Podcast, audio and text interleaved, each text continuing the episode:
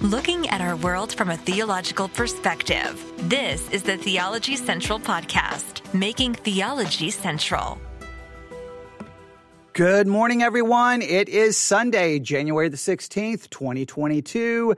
It is currently 8.43 a.m. Central Time.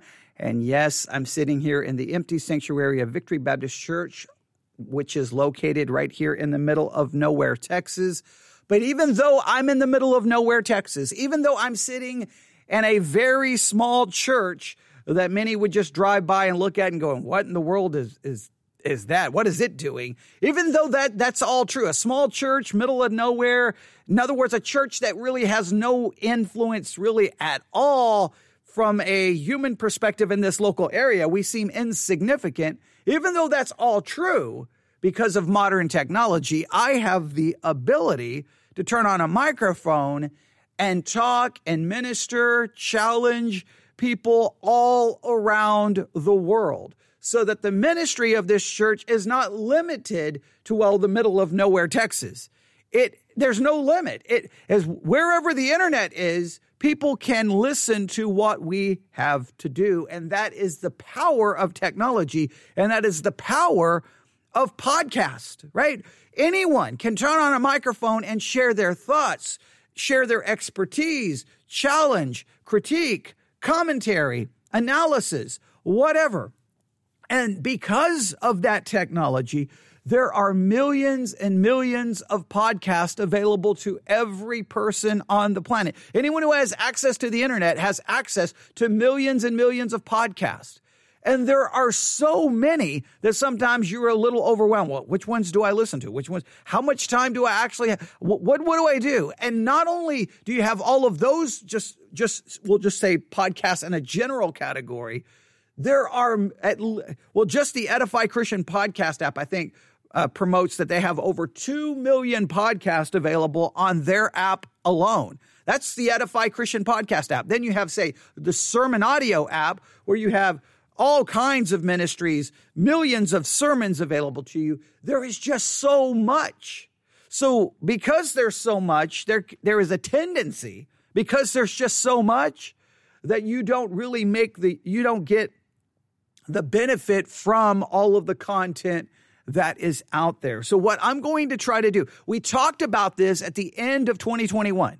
I talked about I, I, wanted all of you to send me your list of the podcasts that you listen to, like your favorite podcasts, the ones that you're like, these are the ones I must listen to. And a number of you sent me a list. Now, it did sadly that that challenge to get everyone to participate did not produce the results that I was hoping for because only a few people really participated in sending me their list, which is a little was a little disappointing. Either one that demonstrates that a lot of people really don't listen to that many podcasts, which would be kind of disappointing and discouraging. Or two, people didn't feel like they really cared to participate in letting me know what they listened to. I don't know which one it was, but a number of you did participate, and I want you to know that I'm very appreciative of that because whenever I, I try, you know, uh, some something and no one participates, then you're kind of like, well, that was a waste of time. But in this particular case, a number of you did, and I and and a lot of you suggested podcasts that I'd never even heard of before. So I'm very grateful for that as well. But which just demonstrates, I mean, I subscribe to probably well over a thousand podcasts. Now, that's just not Christian podcasts, but all kinds. And so for for there to be even Christian podcasts out there that I've never even heard of, that's that's so awesome that now I've learned about them and I'm trying to go through everyone's list and listen to as many of them as possible and find out which ones I'm going to subscribe to and try to listen to on a regular basis. But what, uh, but the reason I wanted to do this is I wanted to, to turn the spotlight on certain podcasts and say, Hey guys, at least subscribe to these podcasts. Here are the ones that I think you should subscribe to. Now, now, before, so what we're going to do is we're going to, in this episode, this is part one, we're going to turn our, the spotlight onto three podcasts that I think you must absolutely subscribe to today. And what makes these three podcasts great is that they're all very, very, very short, right? One is five minutes. Every single episode is five minutes. The other one, it's about 10 minutes, 11 minutes. And I think the other one's maybe like two minutes. So, in other words, you can spend, you know, about 15, 16, 17 minutes and listen to three podcasts and not and and not these are not even produced. Well, one is produced on a on a daily basis. I think Monday through Saturday. Uh, the other ones I think is maybe like once a week. So really, it, there would be very little commitment of time on your part. You could listen to this on your way to work. You could do you could listen to this while you're washing the dishes. I mean, there's so many different ways you could listen to this and a very e- easy way, and it would and it would still be greatly beneficial to you. So these are very easy, not time consuming. It's not like, hey, listen to this ministry on sermon audio and all of their sermons is an hour long. Okay, that that would be very difficult. This would be very easy for you to do. So that's why I picked these three for our first spotlight podcast episode. And what we're going to do is going to do a number of these where I'm just going to say, hey, and we're going to play samples from their podcast where you can get an idea of what they are about. So you can uh, well you can make your decision right here. You don't even have to go find them. You can make your decision right here whether you want to subscribe to them or not but hopefully we will. But before we do that i have to do a little bit of preaching right here. I have to do a little bit of preaching okay?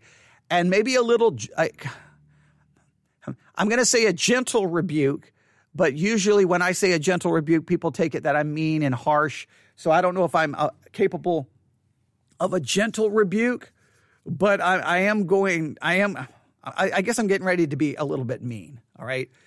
I get very, very, very, very, very, very, very, very, very, very, very, very, very, very, very, very, very frustrated and very tired of the fact that in 2022, and this was true in 2021, 2020, 2019, 2018, 2017. I mean, it's been true for a very, it's really been true since the internet became just commonplace for everyone. All right, since the internet had become available to almost everyone, and they have a, a phone either connected to Wi-Fi or you know connected to their cell service, the fact that people have had had all of this available to them, that means that they have had available to them Monday, Tuesday, Wednesday, Thursday, Friday, Saturday, Sunday, 24 hours a day, every day of the year They've had access to Bible teaching, to theology, to doctrine, to hermeneutics. They've had access really.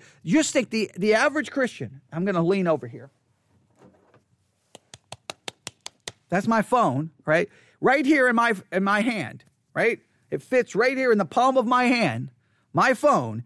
On this phone, I have access to more Christian teaching, more theological training than people at any time in church history could even imagine. I basically have all of the wisdom and the preaching and the writing and the teaching of of Christian history right here in my hand. I have all of the writings of the church fathers. I have sermons. I have theological lectures. I can listen to teaching from seminaries, Bible colleges, universities. I have it all right here in the palm of my hand.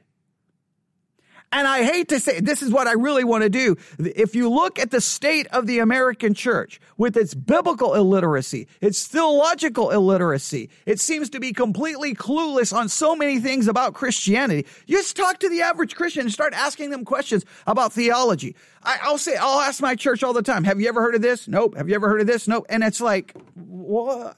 Okay. You haven't heard about it because you didn't want to hear about it because all of it's available to you 24 hours a day, seven days a week.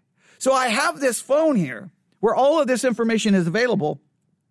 And I, I wish I, I, I, wish I was on video and I, I, I, would, it would almost be worth doing this. If I, if, if, if I was on video, I would take my phone right now and throw it as hard as I could against the wall on the other side of the church and hopefully try to break it because that's basically what Christians do. What? Oh, I have access to all of that? Just throw it. I don't care about that. I'm going to use my phone to watch cat, watch cat videos and post pictures of what I had for lunch or post 900 pictures about whatever and talk about whatever and just meaningless stuff when they could be listening to sermons and and theological lectures and they could be they could be growing and they could be growing in their understanding, but they don't want to do any of that. They, they have the tool. They, it's like it's literally available to you. Like we, we I, there was a time I remember Bible college and at different times, especially in the 90s. Not we didn't quite uh, obviously understand exactly how the internet was going to change how much stuff we were available to us, but I remember there was a lot of discussion that the time was coming that there was going to be a famine from hearing God's word. There's going to be a, a famine and people were not going to be able to hear God's word. The church was going to be so corrupt and there was going to be no way for people to hear Bible teaching and theology. And a famine was coming where people would not be able to find the word of God. Well, guess what? That's not true. That is absolutely not true. You may say, well, I can't find a good church. You may not be able to find a good church, but all of the Bible teaching in the world is available to you via your phone, via an iPad, a computer. So in reality, we've got more, of, forget a famine. We're drowning in biblical information, hermeneutics, theological studies. I mean, on and on. We, there, we, we can't even figure out where to begin. I mean, one podcast app, the Edify Christian podcast app, over 2 million Christian podcasts. Now you can say, well, a lot of them are absolutely heretical and insane. I completely agree. But out of 2 million, you can't find anything beneficial? It's just amazing how Christians have been given such an amazing gift. And it's like, shrug your shoulders. Eh, who cares? I, would rather go spend my day on, I don't know, Netflix or Hulu, or I'd rather spend my time on Facebook posting pictures of my kids, whatever the case may be. And it's somewhat like, what is wrong with us? It's like, what is wrong with you? You've been given everything. And, and, and, we just like, eh, whatever. And there's other Christians in some parts of the world where they don't have access to the internet. They don't even have access to a Bible. And they're pleading and begging, would someone bring a scripture? And American Christians are like, eh, I, I don't want to listen to anything. So it, so one, our attitude towards it just drives me crazy. And another thing that just makes me so frustrated is this is so common for Christians to say, well, I don't know that because no one ever taught me that. Wait, what? Okay, you, you do realize that you could be getting teaching Monday, Tuesday, Wednesday, Thursday, Friday, Saturday, Sunday from the time you woke up to the time you went to sleep, other than the times you may have to work or go to other responsibilities. You do realize that you could be getting more it's just it's, it's just we have more available to us but the church seems to be getting worse and worse and worse like how do you explain that right? We have more doctrine, spiritual food than we've ever had, but people appear to be utterly spiritually famished and starving to death and biblically illiterate and theologically illiterate. And once they are confronted with it, their go-to excuse is, well, nobody taught me. Nobody, nobody taught. What do you mean nobody taught you? It's literally like boom, 24 seven. I, I, I can remember the day and I, and I know I'm dating myself, but I can remember the day going, okay, okay, now when school gets out, I need to get in my car and drive as fast as I can to get home so that I can be ready to listen to John MacArthur, Chuck Smith, and, Ch- and Chuck Swindoll or Charles Swindoll. I can listen to those three because those three came on back to back to back. And I had my notebook. I had my MacArthur notebook, my Swindoll notebook, and my Chuck Smith notebook. And I thought this is the greatest thing in the world. I'm a brand new Christian and I can get all of this teaching right there, right there. And then I realized, wait a minute, wait a minute. I don't have access to a lot because I didn't have a lot of money. I was a teenager. Okay. But I, you know what I discovered? Well, in Abilene, Texas, there's McMurry. That's a Methodist university. There's ACU. That's a Church of Christ university. And there's Hardin Simmons. That's a Baptist university. And guess what's available on all three campuses? Libraries. And guess what's in these libraries? All kinds of systematic theologies, church history. And I would go to the libraries and sit there and re- and I had access to everything. Now I had to get in a car and actually drive to the library. I know I know that's really like dating myself. I had to drive home and make sure that I had the radio on and listen to those programs. Sometimes I would put cassettes in and hit record because because I couldn't just listen to them whenever I want. Now, I don't have to get in a car and drive to a library. Right here on my phone, right here on my iPad. I can look up this. I can look up. I mean, we just talked about the other day. There's an app where we have the commentaries on. You look at the. It, you just you go through. It, it basically gives you the Bible, and then you look at the verse, and if it's in red, if there's a little red number next to the verse, you click on it. Gives you commentary from all of the church fathers throughout church history, and the app is absolutely free. I did a whole podcast episode about that. Can you even comprehend that? Like there was a time if I wanted to know what the church fathers had to say about a passage of scripture, I would have to go like, okay, you see, there's a, there's a volume of one of the church fathers, and then it was it took forever to even try to figure it out. You didn't really have a necessarily a clear commentary on it. But now, one app, boom, just I, I just picked the verse, Obadiah chapter one, verse three. Wait, there's a red number there. Click on it. There it is. That's what the church fathers had to say. Last night I was studying Genesis 37. Boom, there it is. I think it was verse 2. Here, here's the church fathers on Genesis 37 2. Right there. Free, available to me. You know how many Christians won't even bother to use it? Be like, ah, ah, what, whoever, who cares, who cares? And then when, and then, and guess what? As soon as you teach something about what the church father said about a passage of scripture, you know what Christians will say? Well, no one taught me. No one ever taught me. Yeah, okay. At some point, stop with the excuses. Like, I don't even know if the excuses were really that valid, even, I mean, back in the, in the 80s. All the Christians I knew had access to the same libraries I drove to as a teenager and walked in and could read systematic theologies. All I ever hear is, well, no one ever taught me systematic theology. Do you think the First Baptist Church that I was a member of when I was a teenager was teaching me systematic theology? No. Or they'll say, well, I didn't have the money to buy systematic theologies. You think I did? I drove to a library to read them. When no one ever taught me church history, do you think they were teaching me church? Eh, like whenever I hear those excuses, I'm like, I went to the same kind of church you went to. So what was the difference? Not because I was more spiritual, because clearly I'm not. Not because I was more godly, because clearly I'm not. But I just like, there's the information. Go get it. Go find it. Go. So it's just, I, it's a little, it's a little frustrating how much Christians have and how much we, uh, how much we don't use and how much we waste. And then we plead ignorance.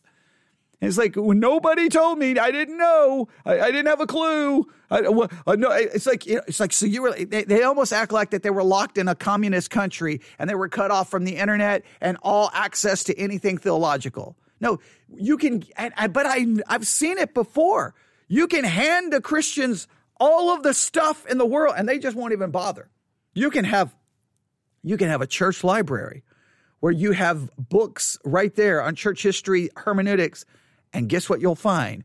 Nobody ever bothers to touch them, pick them up. In fact, I think they're afraid to even walk into the library thinking that they'll be struck by lightning. Yeah, I've watched it happen. You can literally buy people into church books every year and say, here's the books we're going to focus on this, and they won't touch. You can hand them Bible study guides every quarter, and they won't use them. Uh, you, it's just fascinating what how Christians engage in so much stuff.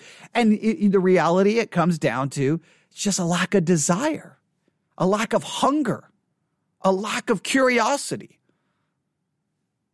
And that is something you can't fix. It's just like, look, any kid who goes to a public school, right? They have access to so much. Even back in the day, you had the library that was available to you, but every kid today is, they have so much available to them right? For to educate them, to learn about history. You just name the subject. They've got so much available to them. Many of those kids won't use and, and use all of the things that are available to them, struggle through school, barely graduate, eh, graduate, and then struggle about with so many issues moving on. And it, it's not because of you can't blame anyone other than than the co- child did not take responsibility for their own education.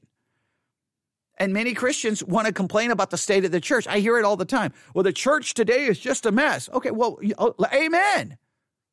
What's your excuse? What's your excuse? One, many of them will continue to go to the church that they say is a mess and support the big church because it's nice and has the nice building and all the cool programs and they got their friends there.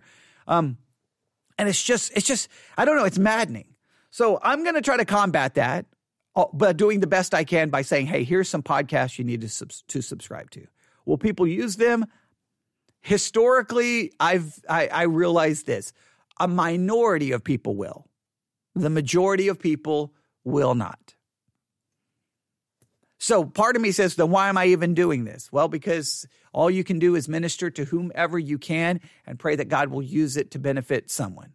So these are podcasts that I think would greatly benefit you. And I think one area of ignorance, one area of illiteracy that has so completely destroyed the church in so many different ways is an ignorance of church history.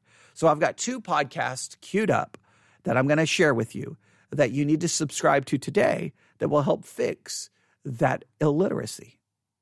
And it will only take you a few minutes every day. So, in other words, there's no excuse. Now, these podcasts are meant, what they're really designed to do is just kind of briefly say, here's something you should consider, and then challenge you to go look and research it more. Now, remember, if you subscribe to these podcasts and they mention something in church history, they're only going to cover it for like three or four minutes. All you have to do is email newsif at yahoo.com. That's me. And say, hey, I just listened to this episode. They mentioned this in church history. I would like to know more. And guess what? I will do everything in my power to then sit in front of this microphone and give you more. What what what, what what's that uh it's an insurance company. I can't remember. The commercial is they, they give you more, and more. And then each, each time they say more, the something becomes bigger and bigger and bigger and bigger. Okay. Well, the, all you have to say is, I want more, and I will give you more of information, more teaching on that particular subject related to church history to the best of my ability. It may, may not be the best teaching in the world, but I will do the best I can. So that means you have access to more. All you have to do is ask for it. So subscribe to these podcasts. And if you want to know more about any particular subject, email me and then I will give you the more. I'll give you the rest of the story. They'll give you the the overview and we'll dig in. We'll we'll really dig in and do the best uh, I'll do the best of my ability to help you and assist you in understanding more of church history. But we're going to start with two that relate to church history, and then one is related to theology. All right, but let's start with church history. Are you ready? Here we go. I'm not even going to tell you the name of it. I'm just going to hit play, and you'll, you'll you'll catch on really quick. Here we go. Well, welcome back to another episode of Five Minutes in Church History. Let's do that again because the volume was down. Obviously, if you just heard that, this is five minutes in church history. Five minutes in church history. You need to subscribe to this podcast. This did what was I, what was very what made me very happy is I think the majority of lists that people sent to me, this one was one that showed up on the majority of the list. Like like some of the lists, like there's very few things in common. This was the one that showed up in most lists, which was absolutely awesome. Uh, meaning, at least the people who participated in showing me their list uh, was, was listening to a podcast that's dedicated solely to church history. All right, let's go through this again. Here we go. Well, welcome back to another episode of Five Minutes in Church History. This, the first episode of a new year. And while you are thinking about your New Year's resolutions, maybe you're still making a few, here's one for you. How about resolve to read more Puritans?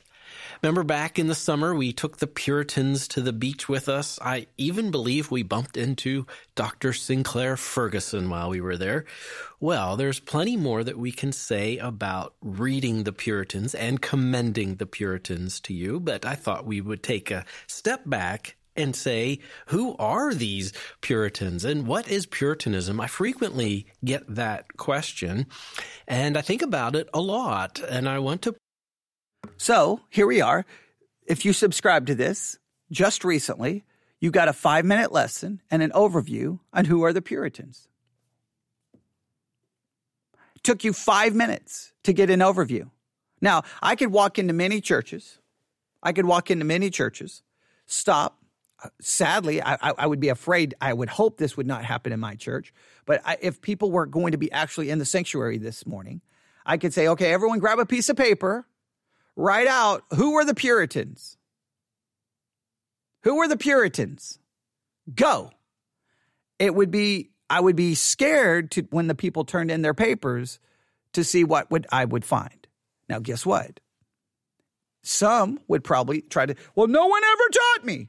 Okay, once again, I'm I'm I'm I, I'm tired of hearing those excuses. The uh, you have access to, and again, people say a lot of people. Say, well, I didn't have money to go to Bible college. You don't have to go to Bible college. You can get a Bible college education, a seminary education, basically on a daily basis by just subscribing to Christian podcast. You really can. All right, so let's let's let's see. Let's get this overview. Overview. This five minutes, uh, five minutes in church history podcast episode is called Puritans 101. Let's see what he's going to say. Put a fine point on this for you. Puritanism is simply this rigorous theology graciously applied. When we think of the Puritans, we can expand on that a bit and say these were people of keen minds, of impassioned hearts, and of assiduous lives. Now, each of those mattered and they went together to form a connected whole. But let's go back and look at each particular one. The Puritans had keen minds. These were rational people who loved doctrine and they always started with doctrine. And this was doctrine that was rigorously thought through and constructed. Their sermons were tour de force. Some of them could count as seminary lectures today. They were so rich and so deep in theology. They had keen minds. They believed that our minds were a gift from God and that we should use them for his honor and for his glory and certainly to study him, the chief of all subjects. They had keen minds. They also had impassioned hearts. They believed in the affections, as Jonathan Edwards would come to say. These aren't simply emotions. That's not what the word affections mean. But it means that, that rudder that sort of drives who we are, those passions that drive us. You know, we all commit to those things that we love. We're willing to make sacrifices for those things that we love. And these were the Puritans. They not only knew God, they, in the words of Jonathan Edwards, relished God. Calvin says that a true saving knowledge is a knowledge of the sweetness of God. They read the Psalms. They, they knew that there was this desire to pursue God. They were impassioned hearts. And they were assiduous lives. What a great word, assiduous. You probably don't use it that often. It means constant in application or attention. We might say the Puritans were diligent, dedicated, and devoted. Not only were they assiduous lives, they were active lives. They believed in not only knowing the faith and, and loving the faith and embracing the faith, but they also believed in obeying the faith and living out the faith. Well, to make all of this concrete for us and give us a tangible example, I have one stunning, stellar paragraph from the Puritan Jeremiah Burroughs. If you want a place to start reading the Puritans, the rare jewel of Christian contentment is about the best you're going to find. Burroughs writes, be sure of your call to every business you go about. Though it is the least business, be sure of your call to it. Then, whatever you meet with, you may quiet your heart with this I know I am where God would have me. Nothing in the world will quiet the heart so much as this. When I meet with any cross, I know I am where God would have me, in my place, in my calling. I am about the work that God has set me. See what Burroughs is doing there? He's helping us think about God, He's helping us think about our calling, and He is applying it to the life we live. That's the Puritans 101. And I'm Steve Nichols, and thanks for listening to Five Minutes in Church History. And that's five minutes in church history. It's we're putting our spotlight on that podcast. Subscribe to it. Subscribe to it on whatever podcast app you use. If you can't find it, let me know why, and I'll try to figure out why it's not on the podcast app you use, or that may be a good sign you need a different podcast app. Okay. All right. You should be able to find it everywhere, and it is available on the Edify Christian podcast app. If you want to just find one easy place to find all of your Christian podcasts, typically Edify Christian podcast app makes it super easy. Now, just to give you more, the Puritans were members of a religious reform movement known as Puritanism that arose within the Church of England in the late 16th century.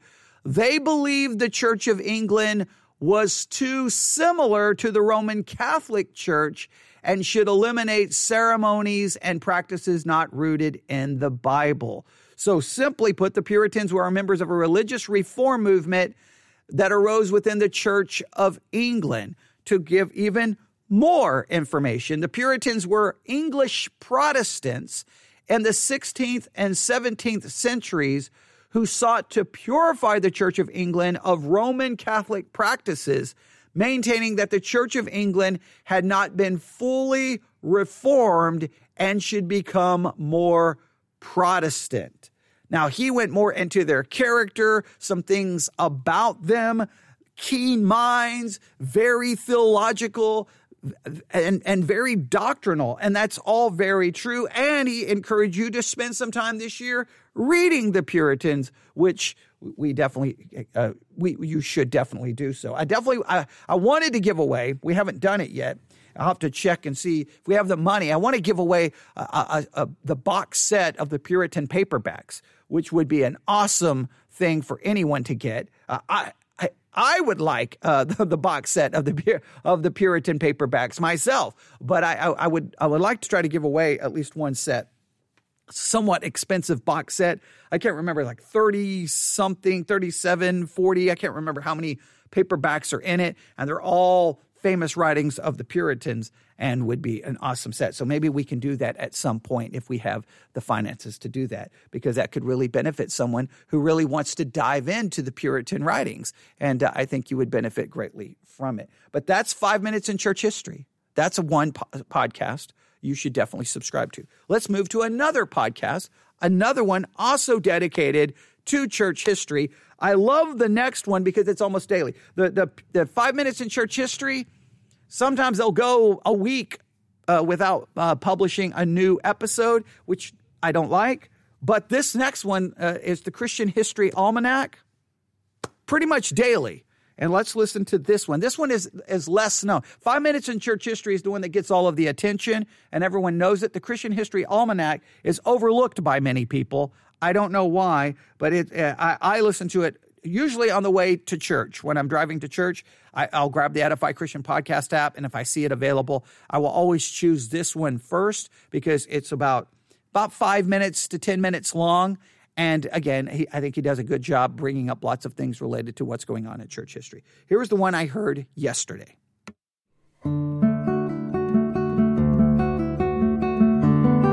It is the 15th of January, 2022. Welcome to the Christian History Almanac, brought to you by 1517 at 1517.org. I'm Dan Van Voorhis. So, as a kid, I loved Captain Crunch Oops All Berries, if you remember that cereal. Uh, apparently, and after about five minutes of internet research, I, found out it wasn't actually a mistake, uh, but I thought it was. And I thought they turned a mistake of just putting all berries into a cereal uh, was something brilliant. And so I want to welcome you to an Oops All Berries episode of the Christian History Almanac. Let me explain. At the beginning of January, I was plotting out the topics for the month so I could start doing my reading and research. And for the 15th of January, today, something got into my notes that did not actually happen on this day. And so you can consider this a very rare oops, all berries episode where my mistake becomes uh, delicious. I said, I, I don't know. Let's go. Let me ask you a question and you can pause playback if you're sitting in the car with friends so you can have a debate. What is the most significant church building or church in church history? All right, come on now. What is the most significant church building? What is the most significant church in church history? Everyone should get this right. Everyone. Now, I know what someone's going to say, but no one ever taught me. Well, if you listen to Christian podcasts, you would have known the answer. If, even if you were just listening as recently as yesterday, you would have heard the answer. Or, or if you've listened to the Theology Central podcast, you would know the answer because we've covered this at least once a very long time ago because of all the controversy surrounding this very significant church, one of the most famous significant churches in church history. We've talked about it, and, and it's and there's a lesson in it. He's not going to mention the lesson, but I'm here to give you more. But let's let's let's see. Can anyone get? Well, I don't know if anyone's actually listening live this morning, but does anyone know? Everyone has to know this. Everyone has to know this. They have to know this because I think it's so important.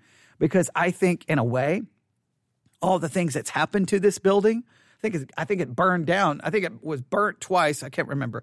I'm, I'm just trying to from the top of my head, but uh, I think it really demonstrates the significance of religious freedom because this demonstrates what happens when you don't have religious freedom. Whoever is in charge, well, they're going to turn the church into whatever they want it to be. Just, just, just listen. You, uh, you sh- that should give it away. That should give it away, right? Everybody should know. Here we go. Hmm. We could go back to some of the churches on the holy sites in Jerusalem and around the Levant, but those seem to be a little more like tourist sites these days. Or we could say, what about St. Peter's Basilica? And that's got some really interesting history and some Reformation history and the Church of the Bishop of Rome has traditionally had some juice. Or what about Notre Dame? That was in the news recently. That's been around for a long time. I might suggest uh, the Angelus Temple in partial jest or the Crystal Cathedral in complete jest. But my actual answer, and this on a date that has nothing in particular to do with this church, the answer is the Hagia Sophia the jewel of the Eastern Roman Empire, the jewel of the Byzantine world, a hotspot for crusaders. It was a victim of the Ottoman conquest of Constantinople. It was a mosque for 500 years. Then it fell to Turkish secularization after the fall of the Ottoman Empire in the aftermath of World War I. And then just recently, it's become a pawn in the politicking of Turkish dictator Erdogan. So let's break down this fascinating church. The location was chosen by Constantine, of course, but can you picture where Constantinople, Istanbul, is on a map? It's on the edge of a strait known as the Bosphorus, on this skinny little land bridge that unites Asia to Europe. And that strait connects the Black Sea and the Mediterranean. So there is perhaps no more crucial spot in this uh, age, especially in the age of Islamic and Christian encounters. The church was planned by Constantine himself, but the project was undertaken by the next emperor, who was called the Great. Can you remember who that was? We talked about him just the other day. That was Justinian. Justinian actually had to rebuild the church after the riots he caused uh, burnt it down. You might remember these riots that then he had to uh, repent of to Ambrose. Fascinating story. The building would burn down two more times before taking on the basic structure it has today. And it is a magnificent church. Think of those remarkable Gothic European churches, or think of the Italian churches during the Renaissance. The Hagia Sophia predates those. Now, a couple of things. It burned down three times. Hagia Sophia, that's the church. We've talked about Hagia Sophia because of all of the controversy surrounding it right now. And it's all the politics and how it's being used. And wait, they're going to turn it back into this. And what, what about this? And, and now, uh, to me, what I just find sad about all of it is I just want the history of it preserved, right? I don't I don't want anyone using it for a political pawn. Just just preserve the history of it so that people can see what it was. But the Hagia Sophia, that's the church. Now I'm going to continue listening because I think he's going to show you how it, it went from a church to a mosque back. Why? Because whichever religion was in charge of the area, they're going to make it what they want it to be and not allow the other people to practice their religion, which is why I'm such a supporter of religious freedom. And if you take away religious freedom, well, then sooner or later, your religious freedom is going to be taken. If you take away religious freedom from someone else, sooner or later, they're going to take away yours when you lose power. And that's, yeah, that's, oh, I just, yeah, yeah. We, we, we talked about this in the whole John MacArthur controversy and religious freedom. Um, but let's continue. 700 to 1,000 years. Given its location in Central Asia and Middle East, you can imagine that it became a object of desire during the Crusades, and it was in fact taken by the enemy, but maybe not the enemy you thought. It was taken by the Western Roman Church about 200 years after the East West Schism. The church was looted by Crusaders and Venetians during the Fourth Crusade. And then, of course, the year 1453. This is a gigantic year. I might suggest that in the Muslim world, it's a date like 1776 in America or 1517 among us Reformation Christians. Constantinople, of course, becomes Istanbul, and the church became a mosque under Mehmet II. The Christian iconography, uh, much of it was plastered over, and that's actually good news as it was recovered later. Minarets were added, as were the traditional Islamic pulpits, and the mihrab which pointed towards Mecca. And it stood like that until the end of World War I and the end of the Ottoman Empire in the 1920s. Are you familiar with the name Ataturk? Mustafa Kemal Ataturk was the president of the new Turkish Republic, and he undertook the task of secularizing Turkey in the 1920s. He would meet with a few wealthy and influential Americans who worked under the name of the Byzantine Institute of America and they promised Ataturk that by turning the mosque into a museum, it would engender solidarity with America and the West. And so it was done. And it's been this ever since, well, until recently. President Erdogan began toying with the idea of turning it back into a mosque in 2018. Erdogan envisions a kind of pan Muslim nationalism with Turkey at its center, and the mosque being a new hub of global Islam. And this caused, as you can imagine, a kerfuffle with Christians and UNESCO and others who helped create the museum as a place for both Christians and Muslims to experience their historical roots in that region.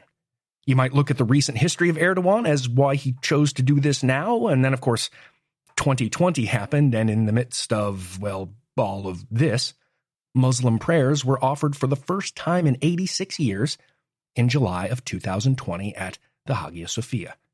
It may be of interest to watch this space. After all, it is the location of what is perhaps the most significant church in all of church history. It is the Hagia Sophia. The last word. And there you have it. That's the Christian History Almanac. Please subscribe to it. Please. That, that, I mean, look at all of the history you were just given. You don't have to go to the library. You don't have to go to Bible college. You don't have to go to a seminary. All you need is subscribe on your phone and you get the history that guess what? You claim no one ever taught me. No one ever taught me. No one ever taught me. It's been available to you on your phone. Okay. Yes. I'm trying to throw in a little bit of challenge and rebuke here as well because I just get tired of the constant excuses. Well, no, I don't, how am I supposed to learn learn this? How am I supposed to? Oh, just stop for crying out loud, okay? It's grab a phone, hit subscribe, listen. There you go. Wow, that was, that's gonna, I, I don't even know if you can survive that much hard work. I don't even know what you're gonna be able to do. I mean, you can literally lay in bed and listen to it for crying out loud. So, but again, Christians will make 900 excuses uh, because that seems to be the thing that we love to do. So those are two podcasts that we're putting the spotlight on here in part one. Five Minutes in Church History, the Christian History Almanac. Both of them are available on the Edify Christian Podcast app. still think you should download that app. It just makes it easy to keep all of your Christian podcasts in one app. It just makes it makes it easy, and then you can use your other podcasts. Now, I'm not saying they're not available on other podcast apps. I'm just saying it's just it's very simple and easy to use that way. But there's one more that we're going to use. This one, this one is about five minutes as well, and this one deals with well theology. So, where, where major issues within Christianity today, people are completely illiterate of church history, and theological illiteracy is a constant problem. All right. So, here's one that tries to make it very simple because basically what they do, in fact, it's called, well, well you're, you're going to find out. It's going to make it simple. Just remember that uh, concept of making it simple. Let's just listen and you'll, you'll hear what, what I'm talking about. Here we go.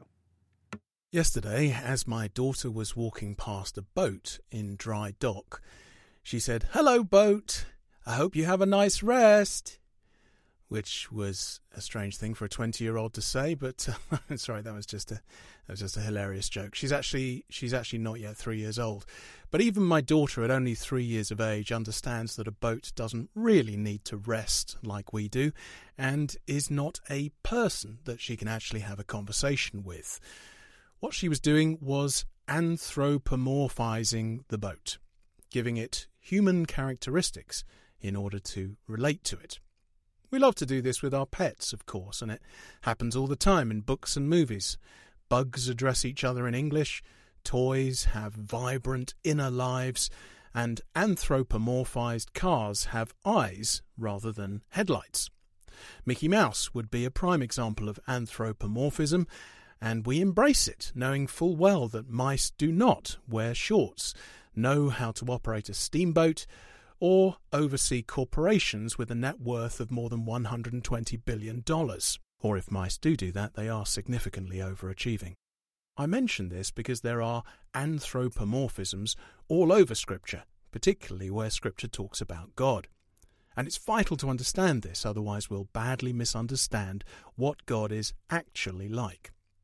We know that God is spirit, meaning that God doesn't have a physical body as we do. And yet, God Himself speaks of redeeming His people with outstretched arm. Scripture also speaks of God's hand, His face, His eyes, His ears, and even refers to His feet. Scripture also anthropomorphizes God when it talks about him remembering Rachel or relenting from bringing judgment when Moses implores him to do so.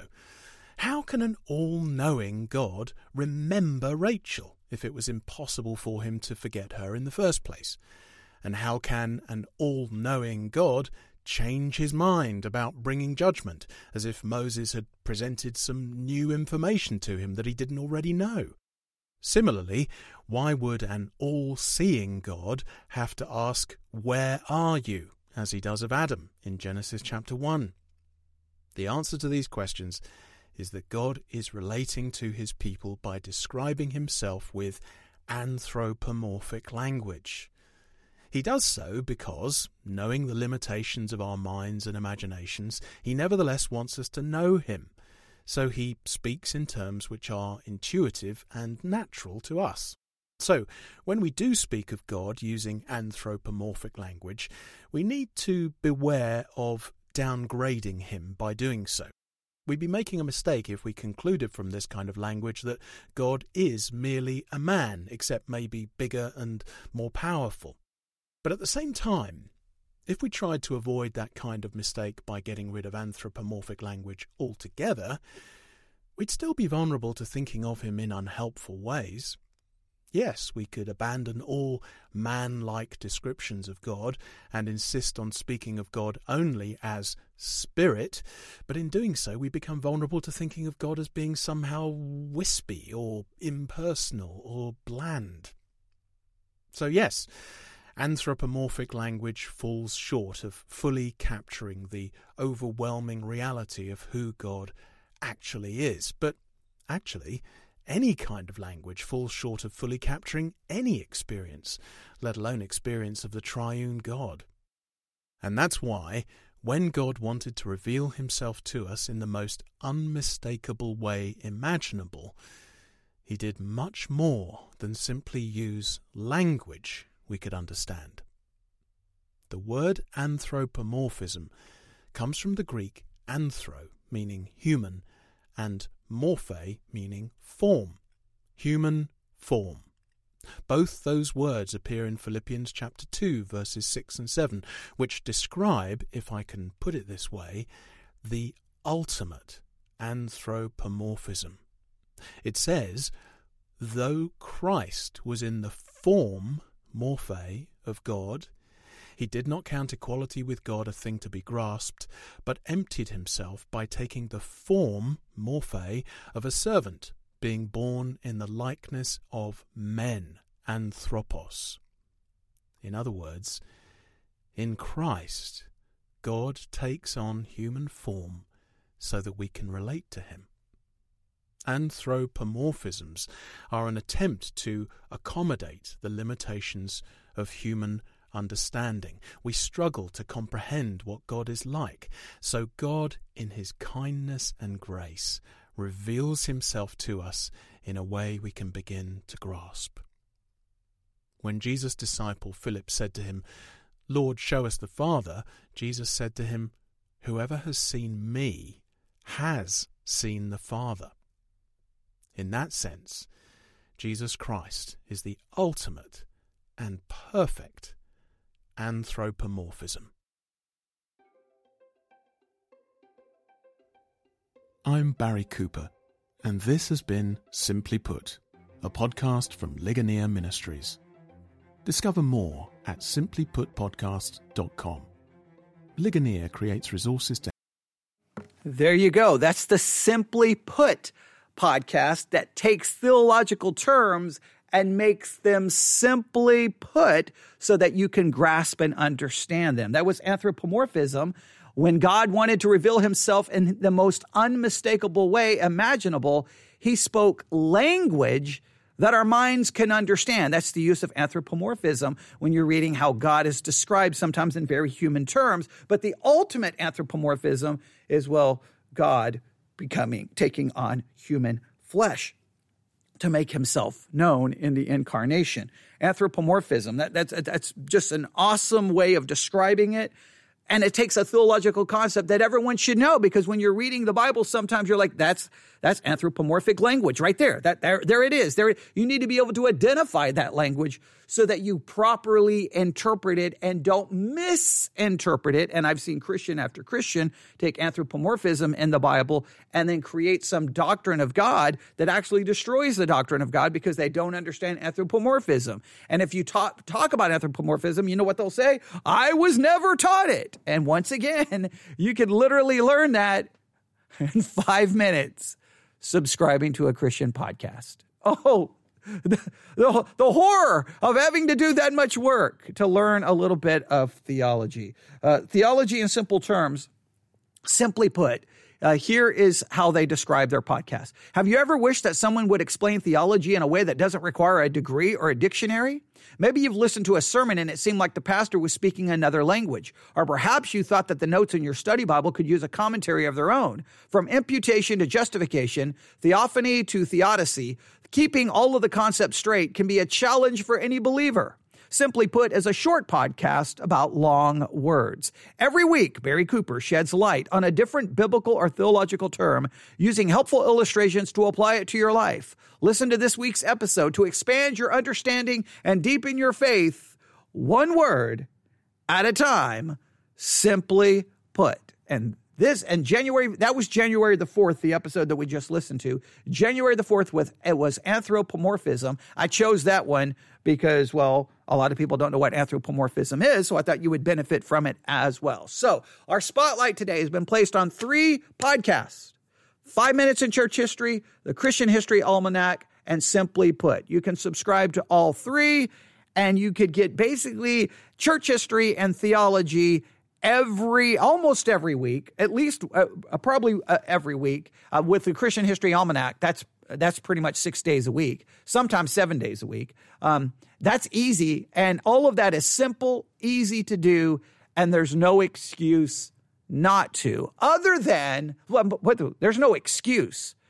The reason a lot of people don't is they don't want to, they don't care to, they don't desire to. And that says a lot about your spirituality, not the state of the church. All right. Yes. Can we criticize the church for its lack of teaching church history and theology? Yes, we can. But your ignorance of it is not excused by the by the fact that the church is not teaching it.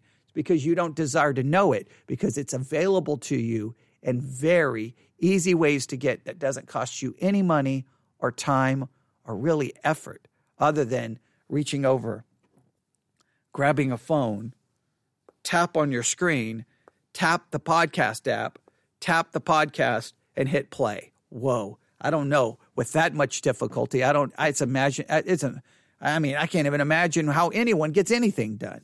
Yeah, I'm using a little bit of sarcasm there because at some point Christians have got to stop making excuses. There should not be any theological and church history illiteracy in 2022. There shouldn't be because there's podcasts out there where the us podcasters are doing everything in our power to combat it.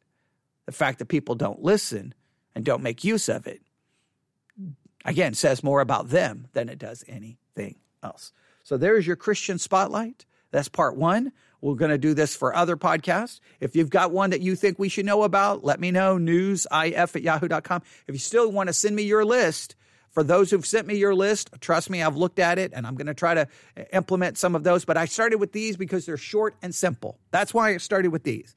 Because the other ones, it's like, well, that's an hour, that's two hours. And people are like, I can't do that. I can't do that. Okay, gotcha. These, no excuse.